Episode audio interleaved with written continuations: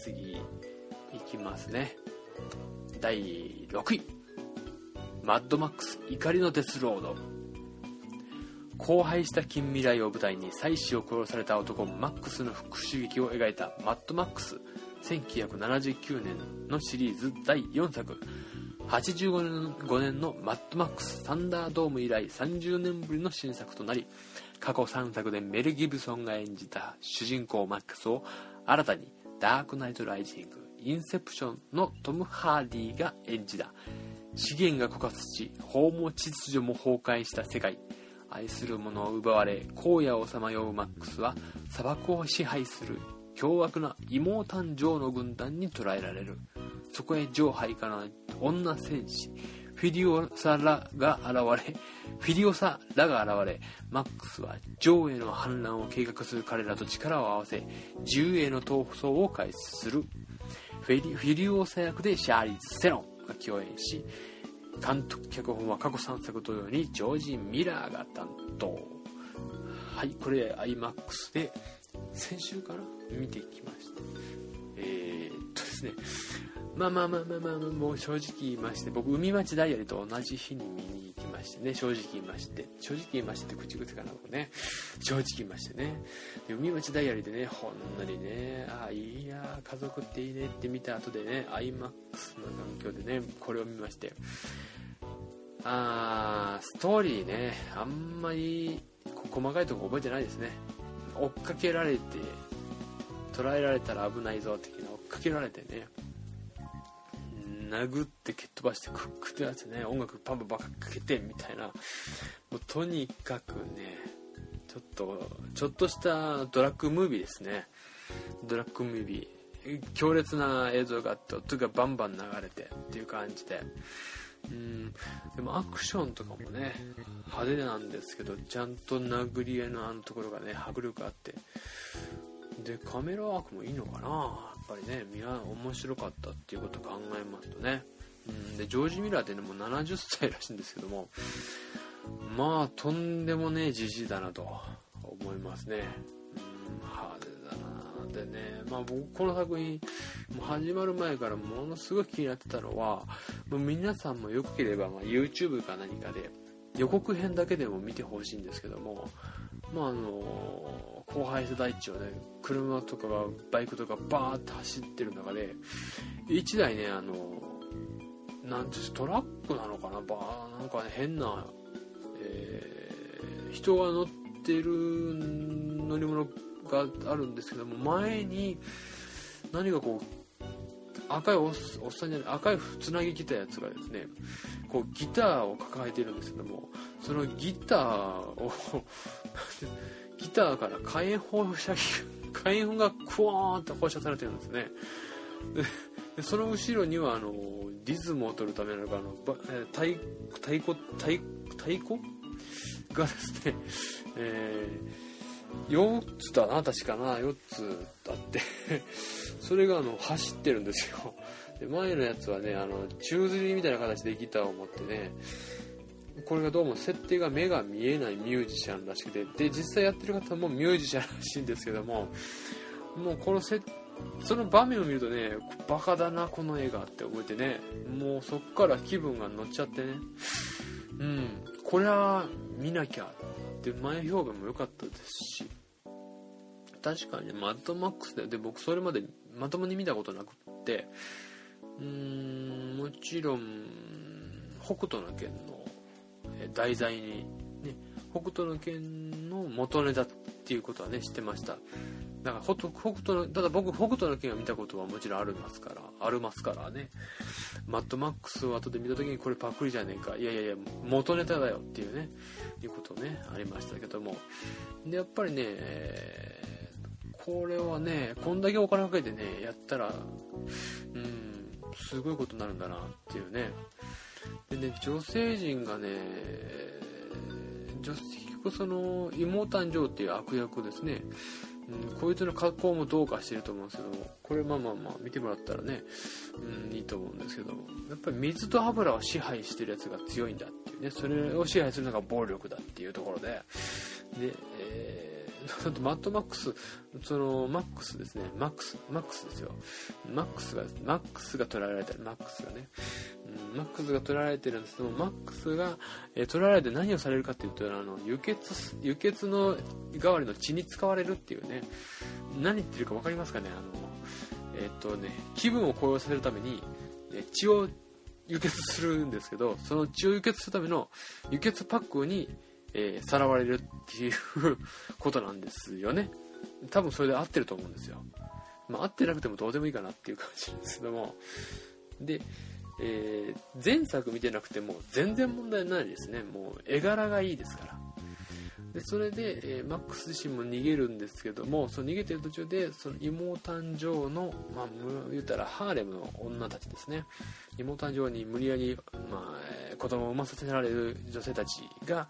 妹誕生のところから逃げるっていうところでねそれを指揮しているのがシャーリーズ・セロン。というねモデルさんですよ。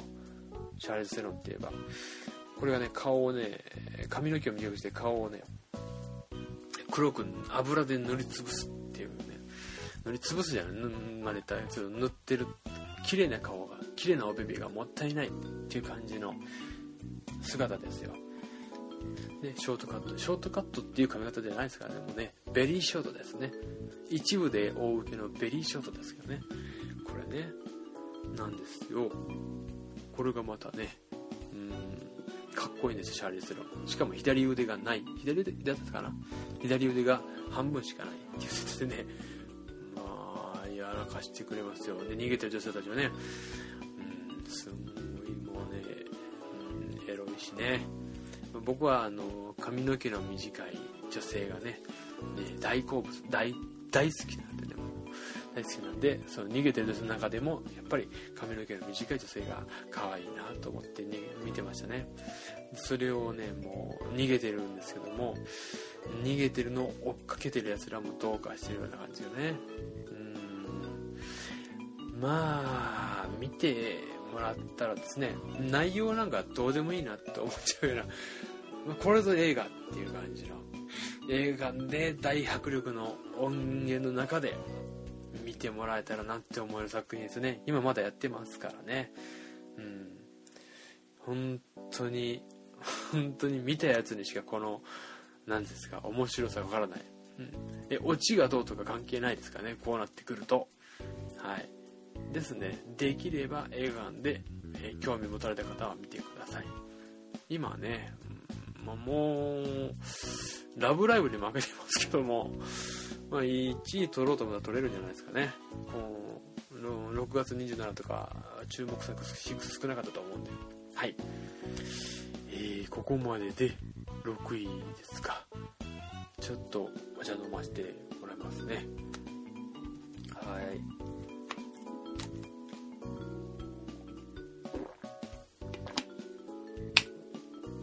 い、きますよ。はい。では、第5位。100円の恋。松田優作の出身地、山口県で開催されている、周南映画祭で2010年に新設された脚本賞、松田優作賞第1回グランプリを受賞した足立真の脚本を、インザヒーローの竹正宏監督のメガホンで映画化。不器用でどん底の生活を送っていた女性がボクシングを通して変化していく姿を描いた。実家で引きこもり生活を送る32歳のいちこは離婚して出戻ってきた妹と喧嘩してしまいやけになって一人暮らしを始める。100円ショップで深夜勤務の職人にありついたいちこはその後は帰り道に通るボクシングジムで寡黙に練習を続ける中年ボクサーの加納と出会い恋をする。しかし幸せは長くは続かずそんな日々の中でイチコは自らもボクシングを始める。2014年第27回東京国際映画祭の日本映画スプラッシュ部門で作品賞を受賞。安藤サクラさんと新井宏美さん。ね有名どころで言うとこの2人ぐらいですかね。坂田聡さん。ですかね。僕なんかは坂田忠さんですかね。この方なんかはジョビジョバっていう劇団の昔ね、ね昔だったと思うんですけど、方だね。あと、根岸キーさんがね、えー、変なおばはん役で出てるっていうね。あそこのちょっとずっとそこはちょっとうんちょっとテンション下がるなっていうところは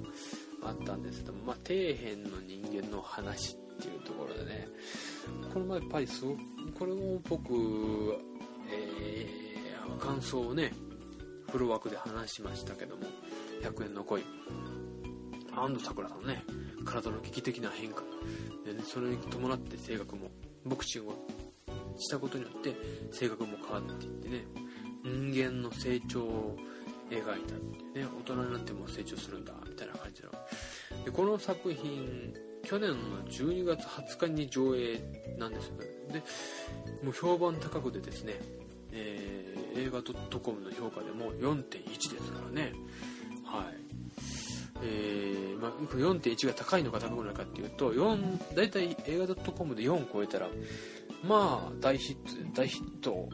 ですね。大ヒットっておかしいか、まあ、終作映画佳作映画ですね。大体ちょっとヒットしてる映画でも映画 .com だと、まあ、3.65とかものによっちゃ3.3だとか。そういう感じの時もありますんで。はい。まあ全体的にその見た人の評価が高いというところでね。うん僕もねこの映画を見た後でねなんだかね頑張って生きていこうっていう気持ちになりました。本当にね。でボクシング僕全くやったことないんですけども。うんこれを映画見て後にですね。なんだか分かんないですけどもちょっと嫌なことがあったり落ち込んだりしたことがあった時には、うん、なんかねこうファイティングポーズを取る真似をしてね自分を鼓舞する時が 今も今もちょっとそれは意識してやってますね。こう頑張ろうと思ったらこうこうグローブを前にこう構えるボクシングのねポーズ。顎を守るみたいな感じのボクシングポーズをする。ね。うんそういう風な感じで。で僕が一番好きなシーンはですね、えー、まずボクシングをしていた彼氏がえいるんですけどもその彼氏がいなくなってしまうんですね。で他の女とできてその他の女といるところをたまたま安藤サクラが見て声を、えー、かけようと、ね、かけたのかな？するんですけども、えー、無視されるというところで次に会った時には、えー、その彼氏が落ちぶれて一人でいるところを見かけて安藤サクラはえー、その時にはボクシングをもうめちゃくちゃ打ち込んでたんでめちゃくちゃその体力があるわけですよ。で彼氏は体力がもうボクシングやめてないわけですよ。そしたら安藤サクラは彼氏に向かってダダダダダって走って追いかけていくんですね。で彼氏が体裁が悪いので逃げていくわけですよ。で安藤サクラはなんでなんで私のとこからいなくなったの？なんで？なんで？って言いながらダーッて走っていくって追いかけるっていくんですけど彼氏は体力がないのからすぐ追いついちゃうんですよ。そしたらずっとその追いかけながら安藤サクラがなんで？ねなんで？なんで逃げたの？なんで？なんで？っていうこうその追っかけをずっとやるっていうね。ああそういうシーンとかがねちょっと僕今下手くそですけども 見ていただいたら話の流れからしても面白いと思うのでね、まあ、あとはねおっぱい吸ってっていうとかね。これおっぱい吸ってっていうのも、まあ、見ていただいたら笑えるんじゃないかなと思いますね。ええ。まあ、ラストもねいい感じでしたよ。これねまた見たいなと思う映画ですね。はい。えー、と、じゃあ次行きましょうか。はい。次はですね、第4位。ホックスキャッチャー。マネーボール、カポーティのベネット・ミラー監督が1996年にアメリカで起こったデュポン財閥の御曹司ジョン・デュポンによるレスリング五輪金メダリスト射殺事件を映画化し2014年第67回カンヌ国際映画祭で監督賞を受賞したサスペンスドラマ。ロサンゼルスオリンピックで金メダルを獲得したレスリングチーム。レスリレスリング選手マーク・シュルズは10本財閥の御曹司ジョンからソウルオリンピックでのメダル獲得を目指すレスリングチームホックスキャッチャーに誘われる。同じく金メダリストの兄デイブへのコンプレックスから抜け出すことを願っていたマークは最高のトレーニング環境を用意してくれるという絶好のチャンスに飛びつくがデュポンのエキセントリックな行動に振り回されるようになっていく。やがてデイブもチームに加入することになりそこから3人の運命は思わぬ方向へと転がっていく。40歳の童貞男のスティーブ・カレルがコメディ演技を封印し心に闇を抱える御曹司財閥御曹司役をシリアスに開演。メダリストの兄弟の兄をマーク・ラファロ弟をチャニング・テイタムが演じた。はい。ということでホックスキャッチャーあまり知られてない作品なんですけども僕自身マネーボールが大好きでして、えー、この作品がですねこの作品自体はあの野球ファンならマネーボールってことは知ってると思うんですよね。でこれを、まあ、無理やり映画化したというか、はい、それを、えー、無理 無理やりって言うたらあれなんですけども、まあ、事実をもとに映画化したこの監督の作品がこの「フォックスキャッチャー」ということで、まあ、マネーボールのね僕ねあのービリビン役のブラッド・ピット。ブラッド・ピットのねもういちいち演技が好きでねあのスカウト会議の時にね他のあのロースカウトだスカウトマンたちがねやいのやいの言ってる会話を聞きながらねそれを聞いてうんざりしながらねこう聞きながらあのそれにこう割って入るようにわーわーわーわーわーわーわーわーってこうね右手を右手をこうパクパクさせながらね嫌みったらしく。やったりする演技だとか。あと好きなのはですね最初のシーンなんですけどもえー、ラジオを聴いてるんですね。でラジオを聴いてて自分のまあ自分が GM なのでその自分のチームがちょっとね、うん、まあ負けたらですね、うん、車の中でラジオを聴いているシーンでラジオを聴いててラジこうね、自分チームが負けたの話情報を聞いたらねそのラジオをね車の窓からチャーン投げてね ってね怒りをこう表すんですけどもそれでねこう窓から投げた後ねしばらくバーッとこう落ち着くようにして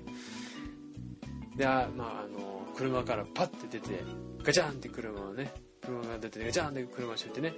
ああラジオを取りに行くんだろうなと思って。タッタッタッタッってこうラジオの方まで行ってラジオのところに着いた瞬間にそのラジオを足でガンガンガンガン蹴飛ばしてガンガンガンガン蹴飛ばすっていうね。もうまあこのシーンがねもう大好きなんですよね。人間らしさが出てね怒りが収まらずにラジオを蹴飛ばしに行くっていうこのシーン。まあ、その人間味あふれる演技っていうんですかね。監督自身がねそういうのが得意なんじゃないかなと僕は思って。でホックスキャッチャー事件っていう、まあ、その事件自体は、まあ、この映画ねホックスキャッチャーの題材になってるこの時点。うん事件はアメリカではものすごい有名だったみたいなんですよね。もちろんデュポンっていうとね世界的に有名な企業。そのデュポン財閥の息子さんがですね殺人事件を起こす。顛末。まあもちろんアメリカではその顛末を知ってながら見れるんですけども日本ではさほど知られていない。で僕自身も、まあ、そんな事件があったんですけども誰を殺したっていうのは聞かずに見に行ったということで。で、まあ、いわばもう結末は分かっているんですね。でその結末をこう分かっていながら、えー、見に行くっていうことはその過程をいかに見せるかっていうことが大事で。で僕は主にこの監督はですねきっと役者の演技を引き出すのがうまいのかなっていうふうに思っているんですよね。メインとなる役者さんが、えー、ジョン・デュポンを演じたスティーブ・カレル。でマーク・シュルツですね。これがあの弟の方の、えー、レスリング選手。チャニング・テイタムっていうねこれ肉体派俳優なんですよ。まあねどっちかというとねあのホワイトハウスダウンマジックマイク GI ジョーなんかも出てますね。演技派というよりはどちらかというとアクション俳優のよりのなんですけどもこのところではねものすごいね内気でありながらねあの兄にコンプレックスを持った弟を演じてるんですけども。で、えー、3人目がその何でも完璧なもう兄貴マークラ、えー、デイブ・シュルツをマーク・ラファローですね。まあ、これマーク・ラファローっていうのはあのハルクアベンジャーズでハルクをやってらっしゃる方でね。僕が見た映画で「始まりの歌」っていう映画にも出てらしてね。もうとにかくいろんな映画出てらっしゃる方で。あまり目立った日本ではあまり目立ったところはないんですけどもね。でこのまあフォックスキャッチャーですね。スティーブ・カレルっていう方。40, 40歳の童貞男っていうのねもう日本で付けられたタイトルで。まあ見事にねそのジャケットを見るとね本当にモテなさそうな、うん、コメディだなこの映画っていうね。ぜぜひねまあねこのジャケットを見ていただいたらどういうことかっていうのは分かると思いますけどもその方が、えー、演技重視ででこのフォックスキャッチャーっていうのの今度はもうポスター見ると全く別人のように見える。雑がもう俳優って感じなんですけども。んとにかくねこの3人の関係というかうん。役者の演技をね多分この監督っていうのは役者が出すものの演技を引き出すっていうんですかね。自分から注文をつけるというよりももう話し合って役者がこうしたいんだっていうのを引き出すのがうまい監督なのかなっていうのをものすごく感じましたね。ん。というのはもうその個性あふれる3人なんですけどもあのー、兄兄は兄で弟のために何かするんですけどももう兄貴はね子供もいて嫁さんも子供もいてで社会的な地位っていうんですかね社交性もあってうまくやるんですけども弟はその兄とは全く正反対で、えー、社交性が全くなくって人と話すのも下手。で彼女もいなければ食事も貧相と。でレスリングで金メダルを取ってるんですけどもえー、あのこんな生活本当にしてるのかなっていうね。即席ラーメンを半分に割って、えー、湯がいて食べてるとかね。よくそれで体力出るなと思うような食事内容だったりしたのですね。でそれをまあデュポンのそのジョン・デュポンっていう方がですね。もちろん財閥の息子って言ったら金があるわけですよ。で彼にしてみると自分の虚栄心を認めたい。えー、虚栄心を満たしたいっていう欲があったので、えー、自分のその強さを表すレスリングっていうねものでその自分の組織っていうレスリングチームを作ってそれがフォックスキャッチャーっていうチームなんです。けどもそこに元金メダリストを呼ぶということで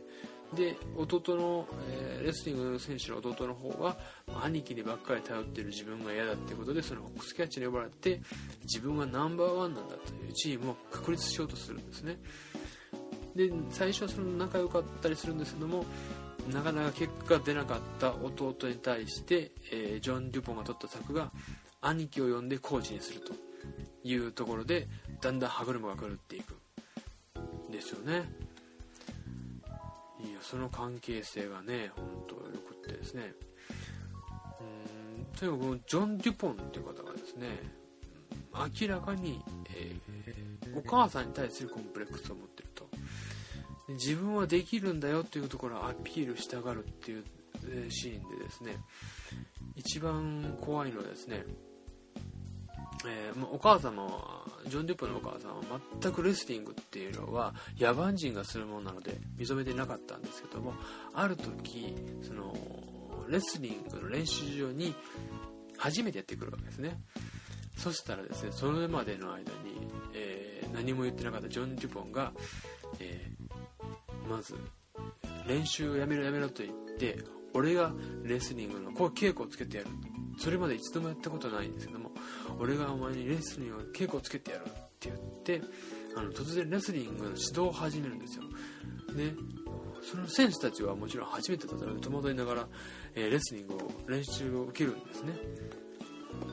もう本当にその母親に自分がすごい選手たちを育てるんだっていうシーン。そのシーンを見せるために、えー、ジョン・デュポンはそういうことをしだすと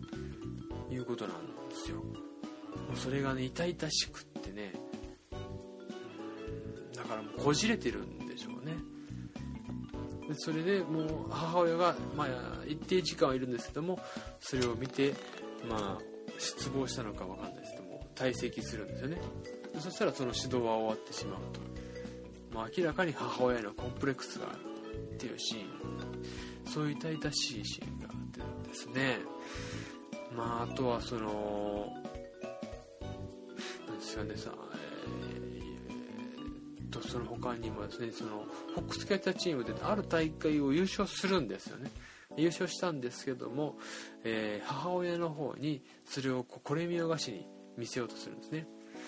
でそれを見た時に母親がレスリングなんて野蛮なものはダメよ乗馬しなさい乗馬みたいな感じのことを言った時にあのジョン・デュポンがちょっとですね落ち込んだんでしょうね。でそのレスリングチームのところへ、えー、入っていくんですけどもなぜか銃を持ってるんですよ。そしたらですねもうそのシーン見てるだけで何か何か起こるだろうなっていう気持ちにこちらもさせられるわけで。で実際は銃をぶっ放すって言ってもその銃をぶっ放すようなシーンではなかったところで銃をぶっ放されるとこちらもビクッとするんでね。でそのジョン・デュポンのその言うたら不安定な演技に不安定な性格にこちら見てる側も揺さぶられてしまうと。いう感じがすごい怖かったですね、うん、まあアカデミー賞取ってもいいかなってね僕が見た中では 思っていましたけども。はい。ちょっとねこれね僕ね本当はあのフロー枠で取り上げたかったんですけどもね。ちょっとね、あの時期はいろいろいっぱいアメリカンスナイパーがあります。ああ、アメリカンスナイパーって言っちゃいましたね。うん。とかいろいろありましたんで、まあ、ここでちょっとね、まとめ、まとめきれませんでしたけども話しました。ちょっとね、どちらかというと地味な映画で役者メインというところでね、派手なシーンがないんですけども、その、キリキリする人間関係だとか、うん、役者の、演技だとかね、うん、とにかく違和感をこう感じながらその違和感にこうキリキリしながら見る映画っていうんですかね、うん、派手なそのコレチアみたいなのはもちろんないんですけどもそういうところを楽しめる映画じゃないかと思うので、ま、見る機会があったらね是非見ていただきたいと思います。はい。ではえー、とベスト3ですか、うん、ベスト3に行きましょうか。第3位はアメリカンスナイパー。ミリオンダラーベビー許されざる者の名将クリント・イーストウッドが米軍史上最強と謳われた狙撃手クリス・カイルのベストセラー自伝を映画化。米海軍特殊部隊ネイビーシールズの隊員クリス・カイルはイラク戦争の際その狙撃の腕前で多くの仲間を救いレジェンドの異名を取る。しかし同時にその存在は敵にも広く知られることとなりクリスの首には懸賞金がかけられ命を狙われる。数多くの敵兵の命を奪いながら遠く離れたアメリカにいる妻子に対して良き夫であり良き父でありたいと願うクリスはそのジレンマに苦しみながら2003年から2009年の間に4度にわたるイラク遠征を経験。過酷な戦場を生き延び妻子のもとへ帰還した後も拭えない心の傷に苦しむことになる。イーストウッド監督とは初タッグのブラッドリー・クーパーが主演兼プロデューサーを務めてた。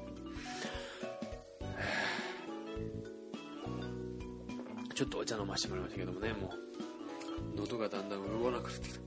う1時間近くやってますんでね。はい。ここまで聞いていただけてありますありがとうございます。けども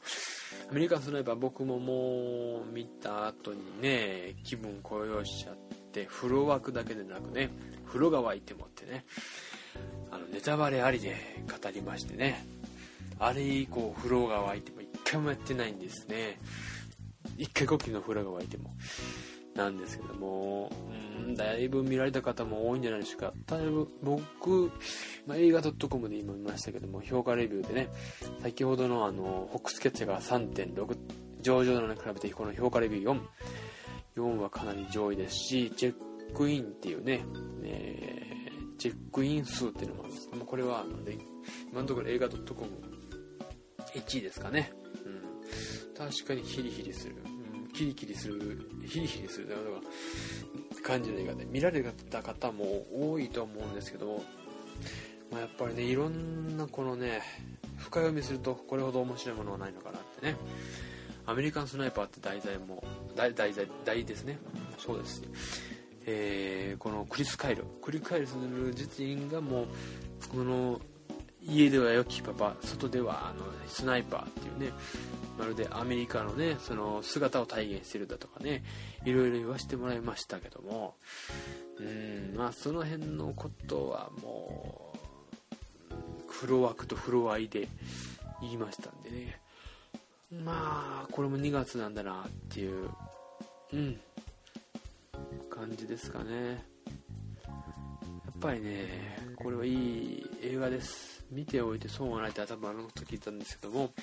うん。いろんなことをね考えさせられる映画ですね。特に今今はね安保がどうたらこうたらだ。ねいろいろ言ってますけども。うん、まあ、そういうとこではこれは本当に、うん、今が反映されてる映画だと思いますね。あこれ言ったのかなと思うのはあの携帯電話ですよね、うん、過去の映画と違うなって思わせるところの一つが携帯電話で現地と電話をしてるっていうね。うん昔の映画で絶対ありえないような。だから戦場にいながら良き父を演じなければいけないっていうシーンですよね。あのシーンなんか残酷ですよね。ある意味。でねその現地じゃなんで奥さんの方ですね。奥さんの方も、えー、平和なアメリカにいながら現戦場の声を聞かされるっていうね。もう考えたらあのシーンはえげつないなと思いますね。ちなみにこの奥さんを演じたシエナ・ミラーっていう方なんですけども先ほど言ったホックスキャッチャーホックスキャッチャーでも、えー、旦那さんがね、あのー、殺されるという役で、まあ、僕同時期ぐらいに見たんですけども同時期に旦那はシエナ・ミラーに、うん、2人失うっていうね、うん、どうでもいい話ですかねこれはね。はい。これが第3位。まあ、あのちょっと興味興味持たれた方はあのフル枠とフルワイもぜひ聞いてほしいです。はい頑張って喋ってますね。ねはい。ではではそろそろ次の作品ですね。